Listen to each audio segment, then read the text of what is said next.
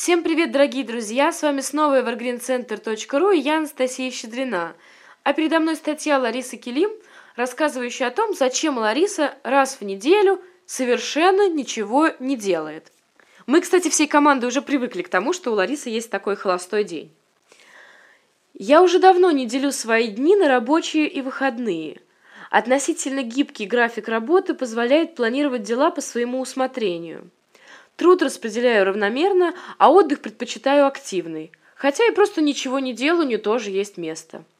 И вроде бы все ладненько в моем расписании, но несколько лет назад я заметила, что, несмотря на равномерное планирование, организм вынуждает меня иногда проводить время в холостую. В этот пустой день, сколько бы я ни пыжилась, ни подстегивала себя, сознание расплывается в прострации, а эффективность дел стремится к нулю. Когда я поняла, что это происходит с завидной регулярностью, примерно раз в 7-10 дней, я прислушалась к мудрому организму и намеренно стала устраивать беспечные дни.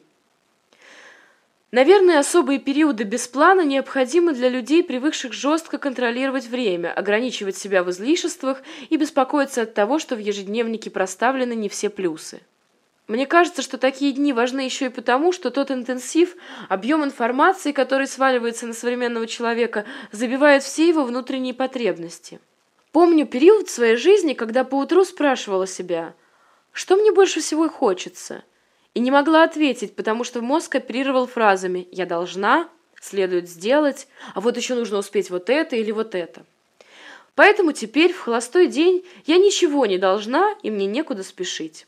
Я даже разворачиваю часы циферблатом к стенке, заклеиваю лентой часы на компьютере и провожу вне времени один день, иногда два. Хорошо в такие дни заниматься внутренними практиками и СПА-процедурами, или разбирать старые вещи и перечитывать давние записи.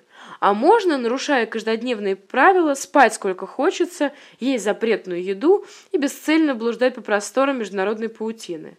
Хотя все-таки лучше вообще не есть и отключаться от всех средств связи.